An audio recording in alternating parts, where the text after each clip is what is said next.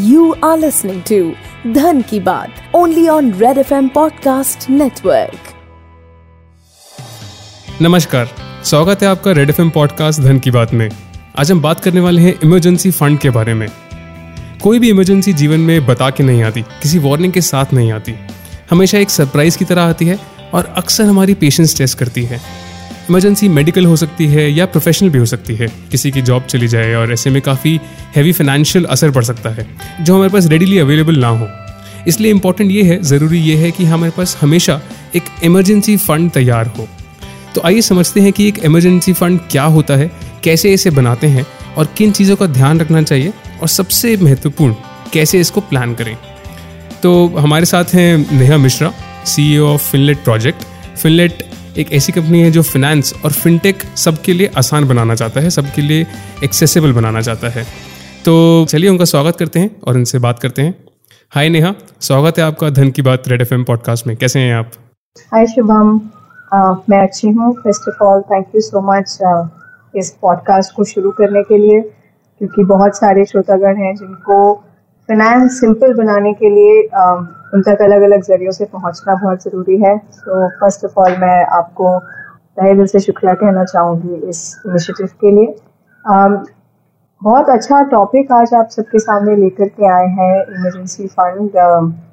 आपातकालीन वो पैसा जो हमें कभी ना हमने सोचा हो उन वाली परिस्थितियों से डील करने के लिए हेल्प करता है जी।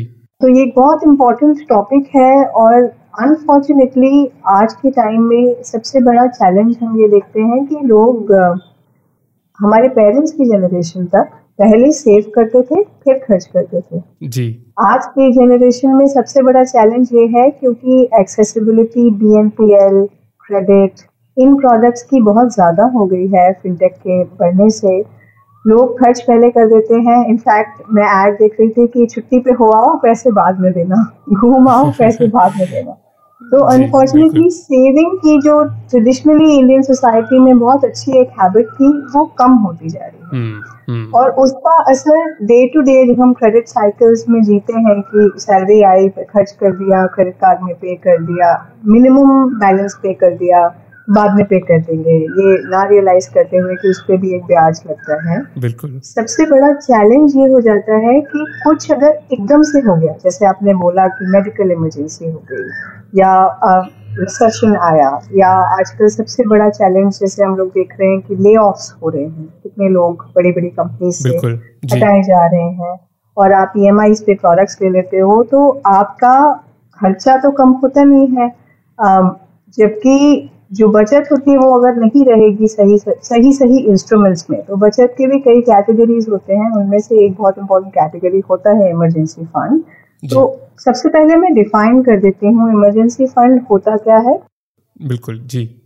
ये लगभग आपके 6 से 8 महीने की तनख्वाह के बराबर का वो पैसा होता है जो आप उन जगहों पे रखते हो जहाँ पे जरूरत पड़ने पे आप उनको निकाल सको। अब ये इतनी एक्सेसिबल भी नहीं होनी चाहिए कि वो आपकी सेविंग्स अकाउंट में पड़ी रहे, क्योंकि फिर आपको लगेगा अरे बहुत पैसे हो गए हैं, गाँव में जाके कुछ खरीद लूँ, या मैं शॉपिंग कर आऊँ, या मैं कोई बाइक आ गई है वो ले लूँ।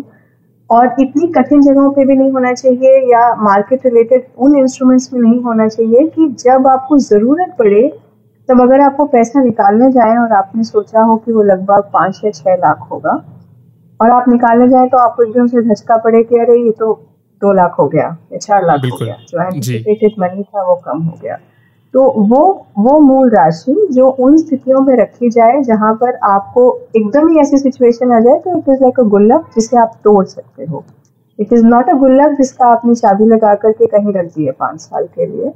It is not one of those, वो उन गुल्लकों में से भी नहीं होता कि आपने बस खोला और पैसे निकाल लिए, बट उस तरीके का तो जरूरत पड़े तो आप उसे तोड़ लें और इस तरह से तोड़ें और उसको यूज करें कि आपके जो बाकी खर्चे हैं, जैसे मान लीजिए कोविड ने हम लोगों को बहुत सी चीजें सिखाई कि हॉस्पिटलाइजेशन एक्सपेंस अगर आ गया तो अगर आप उसकी तरफ पैसे वो बचत में से निकाल के स्पेंड करने लगे तो आपकी डेली लाइफ में ही इम्पैक्ट होनी चाहिए। अगर डेली लाइफ पे भी असर आ रहा है तो वो एक गलत बैलेंस हो जाता है। तो वो पैसा जो आप अलग लगा के रखें बिल्कुल बिल्कुल, मेरे ख्याल से आपने बहुत ही बढ़िया इंट्रोडक्शन, बहुत ही बढ़िया तरीके से स्टार्ट किया डिस्कशन, और आपने एक बहुत ही अच्छी बात कही कि पहले ऐसा होता था, हम अपने माँ बाप से सीखते हैं कि वो पहले सेव करते थे उसके बाद खर्चा करते थे, बट आजकल उल्टा हो गया है, पहले खर्चा होता है फिर जो बचा कुचा बचता है आपकी सैलरी में से, इनकम में से, वो आप सेव कर पाते हैं। तो आई थिंक वो एक बहुत ही महत्वपूर्ण हैबिट है जो शिफ्ट हो गई है, जो कि शायद किसी स्तर पे हमारे लिए ठीक नहीं है। तो शायद हम उसको वापस अपने हिसाब से, अपने तरीके से, अपनी स्थितियों को समझते हुए ठीक कर सकते हैं। ये एक अच्छा सजेशन है मेरे हिसाब से।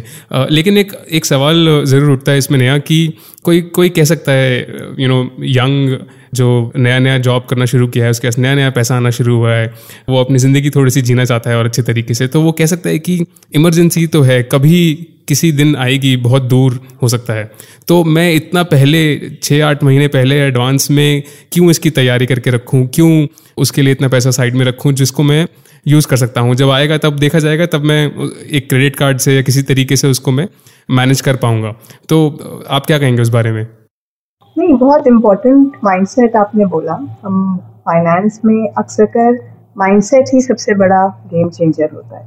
तो हम जब फाइनेंशियल लिटरेसी या फाइनेंशियल कैपेबिलिटी या सीखने के बारे में बात करते हैं, तो उससे पहले कहते हैं कि पहले आपका ना एटीट्यूड और बिहेवियर, जिसको हम ABC ऑफ फाइनेंशियल लिटरेसी बोलते हैं, attitude A, behaviour B and capability या नॉलेज हमेशा C बाद में आता है। तो पहले आपको अपना अप्रोच चेंज करना पड़ेगा। तो इसका सबसे सिंपल उदाहरण ये है कि कोहली जैसा बैट्समैन भी कभी ना कभी चोट खा जाता है। मैं देखती थी नडाल बहुत दिनों से घायल थे, पैर में चोट लग गई थी।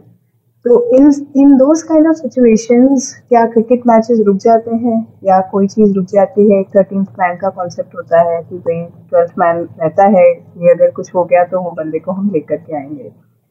सिंपल सा रीज़न है, अक्सर कर लोग गाड़ी की इंश्योरेंस करा लेते हैं क्योंकि नहीं तो पुलिस वाले पकड़ लें, ठीक है, लेकिन अपने जीवन की इंश्योरेंस नहीं कराते हैं। That is the number 1 challenge we see. अब ठीक है कि वो रेयर सिचुएशन है, लेकिन वो आने की भी प्रोबेबिलिटी रहती है।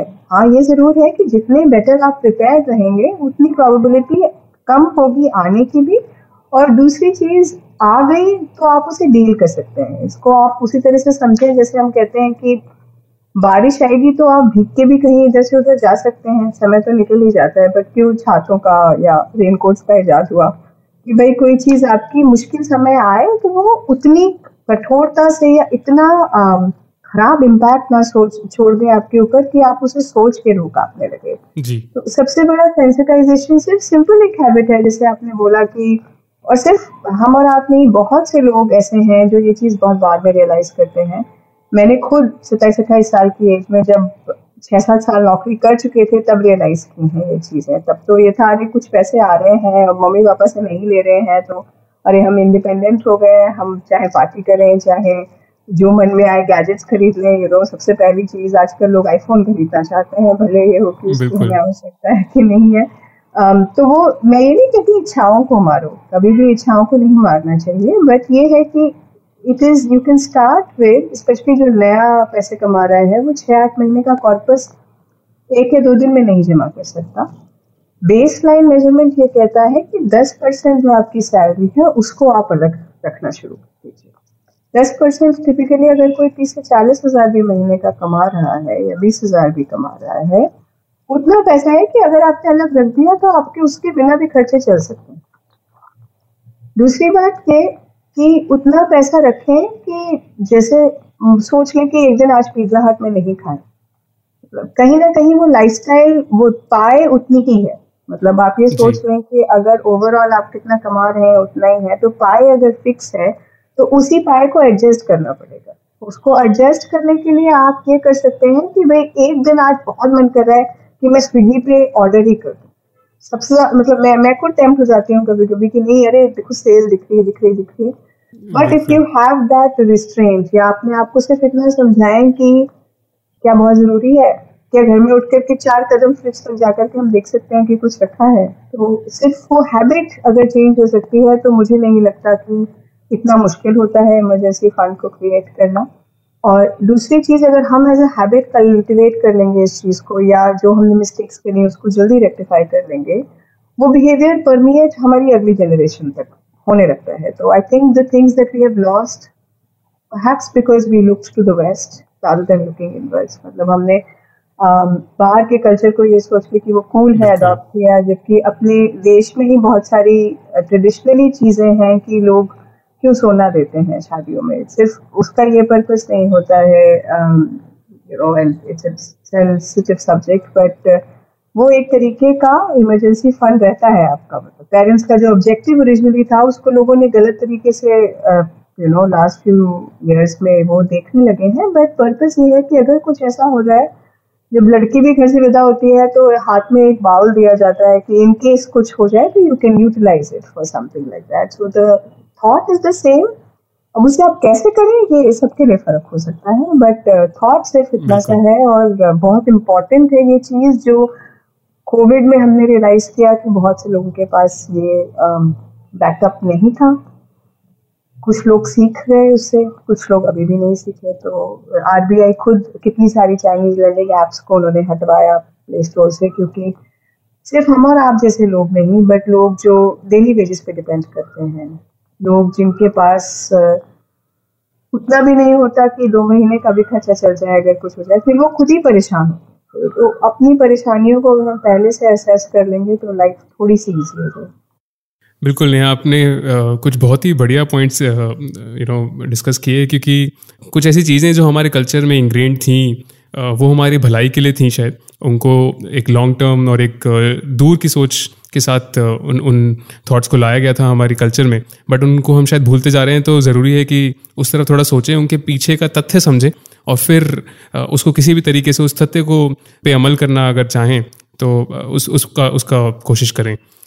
तो नेहा, एक इम्पॉर्टेंट सवाल जो आपने शुरू में भी थोड़ा सा इस पे बोला कि सेविंग्स अकाउंट में ना रख लें अपना आपातकालीन फंड जो है, तो कौन सी कुछ ऐसी जगहें जहाँ पर आपके हिसाब से ये फंड रखना बिल्कुल सही होगा? कैश हुआ, बैंक अकाउंट हुआ, या फिक्स्ड डिपॉजिट हुआ, या लिक्विड फंड्स हुआ, ऐसी बहुत सी जगहें हैं. तो आपके हिसाब से कौन सी वो 2-3 जगहें हैं जहाँ पर ये फंड, इमरजेंसी फंड जो है, वो रख सकते हैं? हाँ, बहुत अच्छा एरिया है ये शुभम. सबसे बड़ी चीज़ ये होती है कि हम हर तरह से लाइफ में हर चीज़ में जैसे डाइवर्सिफाई करते हैं. इमरजेंसी फंड भी अगर आपने लगभग मान के चलिए 5 से 6 लाख रुपए अगर आप इमरजेंसी फंड अपना एक्यूमुलेट करना चाह रहे हैं over a period of time एक मिडिल क्लास लाइफस्टाइल के लिए या कम है, तो उसको थोड़ा थोड़ा करके अलग अलग जगह रखें.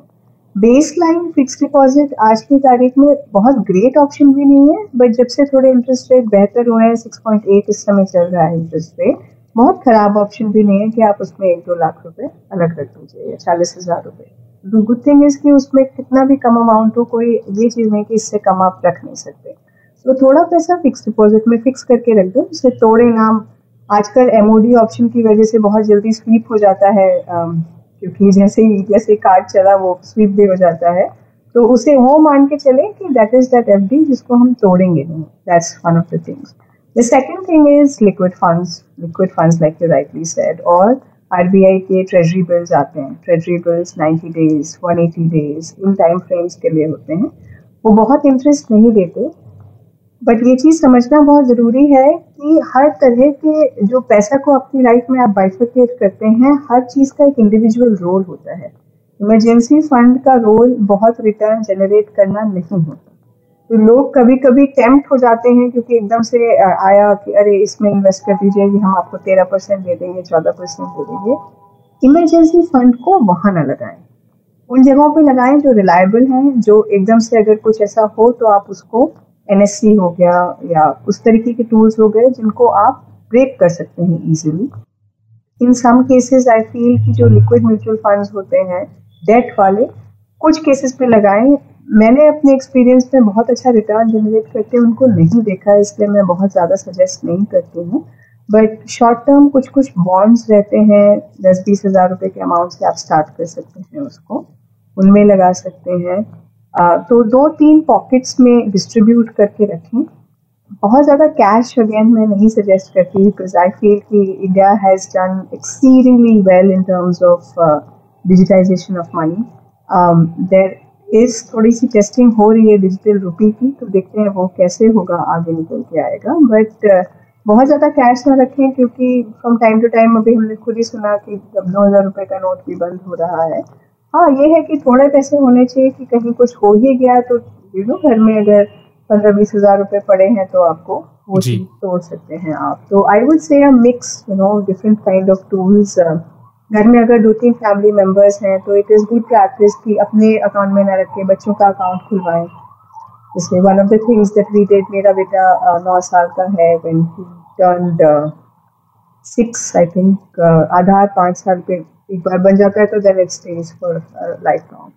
उनका अकाउंट खोला, बच्चों को सिखाओ कि भाई अलग पैसे कर दिए हैं। तो अगर फैमिली में 3-4 लोग हैं, even if earning members are 1 or 2, if that can be spread across, तो वो चीज़ एक तरीके का वो हो जाता है कि इमीडिएटली दिखता भी नहीं है और अलग अलग जगहों पे हो जाता है। बिल्कुल बढ़िया एडवाइस। मेरे ख्याल से अलग अलग जगहों पे रखें और थोड़ा सा तोड़ तोड़ के रखें, और अगर सबके अकाउंट्स बन सकते हैं तो मेरे ख्याल से वो भी एक बहुत बढ़िया एडवाइस है। लेकिन नेहा, इसमें एक और, जैसे आपने बोला कि क्योंकि हर कोई पैसे को इस लिहाज से भी देखने लग जाता है, और हम भी अक्सर अपने पॉडकास्ट पे बताते हैं कि जब भी आप निवेश करें, जब भी आप कहीं सेव करें, तो ये ध्यान रखें कि इन्फ्लेशन बीट होता रहे। इन्फ्लेशन से कम अगर रिटर्न आ रहा है तो आपका पैसा एक्चुअली डिवैल्यू हो रहा है, आपका पैसा कम होता जा रहा है साल दर साल। तो उसको सेफगार्ड करना भी ज़रूरी है, उसको इन्फ्लेशन से बचाना भी ज़रूरी है, और ऐसे में कई लोग गोल्ड की तरफ भी जाते हैं। तो क्या वो एक अच्छा ऑप्शन है इमरजेंसी फंड को रखने का, या इस पर आपका क्या सुझाव है? मेरा एक बहुत इंटरेस्टिंग टेक है गोल्ड पे, और मुझे ऐसा लगता है कि गोल्ड तब ऊपर जाता है जब बाकी सब चीज़ें नीचे जाती हैं, चाहे मार्केट नीचे जाए, क्योंकि ट्रेडिशनली जो मनी का कोई भी फॉर्म था वो यूएस डॉलर पे पैग होने से पहले गोल्ड स्टैंडर्ड फॉलो करता था। तो गोल्ड की अभी भी, डायमंड की वो वैल्यू नहीं रह जाएगी, it is my anticipation because of artificial diamonds जो आ रहे हैं, बट गोल्ड में फिर भी वो वैल्यू रहती है कि अगर बाकी चीज़ें जाने लगे नीचे तो आप गोल्ड की तरफ जाएँ।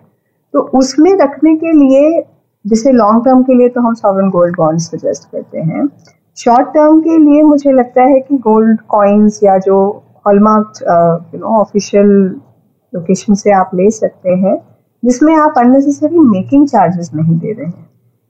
गोल्ड ज्वेलरी बहुत आइडियल नहीं रहता, क्योंकि आजकल लगभग 15-20%, 25% मेकिंग चार्जेस लग जाते हैं। तो that is not the ideal way to put aside some money in an emergency fund, but gold या सिल्वर के जो कम इनकम ग्रुप में है, सिल्वर के जो छोटे छोटे गिन्नी या उस टाइप की चीज़ें आती हैं, that is something that can be utilised for an emergency fund. ये है कि हाँ, अगर मार्केट लिंक्ड इंस्ट्रूमेंट्स एकदम ही क्रैश करके आपका डेट फंड बिल्कुल ही नहीं रिटर्न दे रहा है, फॉर्चुनेटली आने वाले 6 से 8 महीने में या अगले 1 साल में हम एंटिसिपेट करते हैं कि इंटरेस्ट रेट्स मोर और लेस इसी तरह से रहेंगे, और अगर इन्फ्लेशन 6% पे है, दिस इज अराउंड 6.8, तो वो चीज़ फिर भी that is still okay. It was not ideal when एवरीज were giving 5% and inflation was at 7%, but like I said again, the goal of emergency fund is to continue अपनी value ना गिराए, but baseline बहुत extensive returns generate करने लगे, वो नहीं रहता है।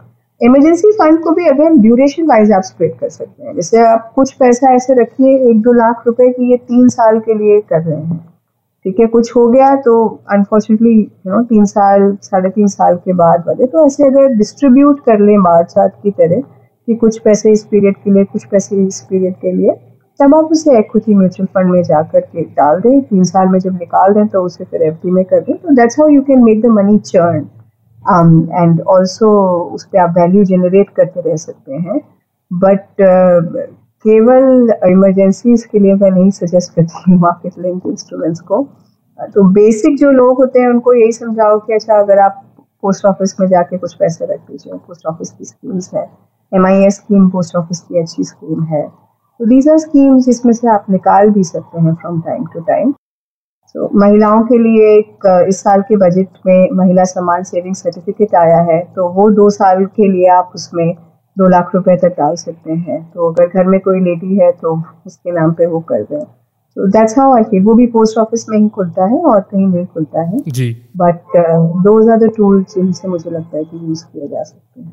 चलिए, बहुत ही बढ़िया एडवाइस मेरे ख्याल से हमारे लिसनर्स के लिए, और कुछ अच्छे पॉइंट्स जिनको देख परख के वो अपने इमरजेंसी फंड को और अच्छा प्लान कर सकते हैं। तो नेहा, आपने बहुत सारी बातें बताई हमें जो कि बहुत इंपॉर्टेंट हैं और बहुत हेल्पफुल भी हैं। कोई आखिरी ऐसी एडवाइस जो आप हमारे लिसनर्स को देना चाहें इमरजेंसी फंड, आपातकालीन फंड के इर्द गिर्द? मैं लास्ट में सिर्फ ये कहना चाहूँगी कि इमरजेंसी के बारे में सोच के बहुत टेंस मत हो जाइए, ठीक है। आई होप कि आप में से किसी को वो फंड को टैप करने की इमरजेंसी या अनफॉर्सीन पर्सनल सर्कमस्टांसेस की वजह से ना ज़रूरत पड़े, बट उसको ये समझ के रखिए कि अगर वो चीज़ नहीं यूज़ हुई तो हम उसे किसी अच्छी चीज़ के लिए भी आगे जाके यूज़ कर सकते हैं। तो वो पैसे को ये नहीं कि आप अलग करते जाइए, बट हाँ, एक कभी कभी समय आता है लाइफ में कि मन करता है कि अरे बहुत बचत कर ली, अब जा करके कुछ we spend. So I think life को थोड़ा लाइटली लें, बट बेसिक चीज़ें हैं कि टैक्स टाइम पे फाइल करें, एडवांस टैक्स पे करें, जो पैसा है वो बिगिनिंग ऑफ द मंथ में इन्वेस्ट करें, ना कि लास्ट ऑफ द मंथ में कि जितना पैसा बचा। हमेशा इनकम माइनस सेविंग्स को एक्सपेंसेस समझें, इनकम माइनस एक्सपेंसेस को सेविंग्स ना समझें। और ये माइंडसेट अगर हम थोड़ा सा चेंज कर लेते हैं कि बिगनिंग ऑफ द मंथ में ही SIPs चली गई, बिगनिंग ऑफ द मंथ में ही पैसा साइड कर दिया, PPF में डाल दिया, रिटायरमेंट के लिए अलग फंड बना लिया, तो थोड़ा सा वो एक एम्बेडेड हैबिट हो जाती है। It's just about that approach. और एक बहुत इम्पॉर्टेंट बात है कि इन बातों के बारे में बात करें, क्योंकि जैसे एक पॉइंट आपने बोला था मुझसे पहले, हमने जब डिस्कस किया था कि अगर हमारे पास नहीं है इमरजेंसी फंड तब हम क्या करें, तो एक अपना खुद का कम्युनिटी या दोस्त कुछ इतने रिलायबल होने चाहिए कि गॉड फॉरबिड ऐसी सिचुएशन आए तो वो कम्युनिटी आपको हेल्प कर सके। दूसरी चीज़ ये कि वो कम्युनिटी में जब ये बातें होने लगती हैं ना, तो वो एक स्टैंडर्ड हो जाता है। सिर्फ हम अगर बोल रहे हैं नहीं नहीं बचत का पैसा, तो सब कह रहे हैं ये बिल्कुल कूल नहीं है, तो वो चीज़ फिर आपको आगे नहीं लेके जाएगी। बट अगर 4-5 दोस्त मिलके कहें, और उसमें से मेजोरिटी भी कहने लगेगा ना कि नहीं, आई रिमेम्बर, मतलब हमने इन्वेस्टमेंट तब शुरू किया जब visit my husband came home one day, और उन्होंने कहा कि सब लोग तो इन्वेस्ट कर रहे हैं, हम ही नहीं कर रहे हैं। I think that mob mentality it can be utilize, उसको हम अच्छे में यूज कर सकते हैं। तो अपने दोस्तों के साथ इन बातों को, दोस्त की बातें बताएं, और एंड आई रियली होप कि आपको फंड तो कभी अनफॉर्चुनेट सर्कमस्टांसेस के लिए ना यूज करने की जरूरत पड़े, बट उस बारे में प्लीज सोचें। ये बहुत ही बेहतरीन बात लगी मुझे आपकी, जो आपने एक कम्युनिटी वाली बात कही नेहा, क्योंकि हम अक्सर वैसा ही बिहेव करते हैं जैसे हम आसपास के 4-5 जो बहुत करीबी लोग हैं। ये एक बहुत पुरानी सेइंग भी है कि आसपास के आपके जो 4-5 लोग हैं अक्सर आप वैसा ही बिहेव करते हैं। तो अगर आपके आसपास लोग निवेश कर रहे हैं, सेव कर रहे हैं, इमरजेंसी फंड बना रहे हैं और इस बारे में बात कर रहे हैं, तो ये ज़रूर है कि आपकी हैबिट में भी आएगा। Thank you so much Neha, once again आपका समय देने के लिए और हमसे बात करने के लिए और एक कुछ बहुत ही बढ़िया बातें हमें बताने के लिए। Thank you so much. Thank you so much Shubham कि आप ये काम कर रहे हैं और हम जैसे लोगों को सत्याग्रह तक जोड़ रहे हैं। आई रियली लुक फॉरवर्ड कि आगे जाकर लोग इसको अपनी लाइफ का एक छोटा सा हिस्सा बनाएं। एंड मुझे बहुत अच्छा लगा मेरे फोन पर आकर के ये बातें आपके साथ शेयर करते हुए, और ऐसे ही आप धन की और बातें भी हमारे जनता के साथ शेयर करते हैं। All the best and thank you very much. बिल्कुल, thank you so much Neha. और हमारे सभी लिसनर्स के लिए, अगर आपको कोई भी सवाल है इस एपिसोड पे, इस टॉपिक पे, तो आप हमें लिख भेज सकते हैं, हम उसका जवाब ज़रूर देंगे। और हम ऐसे ही एपिसोड्स और भी लाते रहेंगे जिससे आपका रिश्ता आपके पैसे से, आपकी वेल्थ से बेहतर होता रहे। Until then, this is Shubham signing off. Bye-bye. You are listening to Dhan Ki Baat, only on Red FM Podcast Network.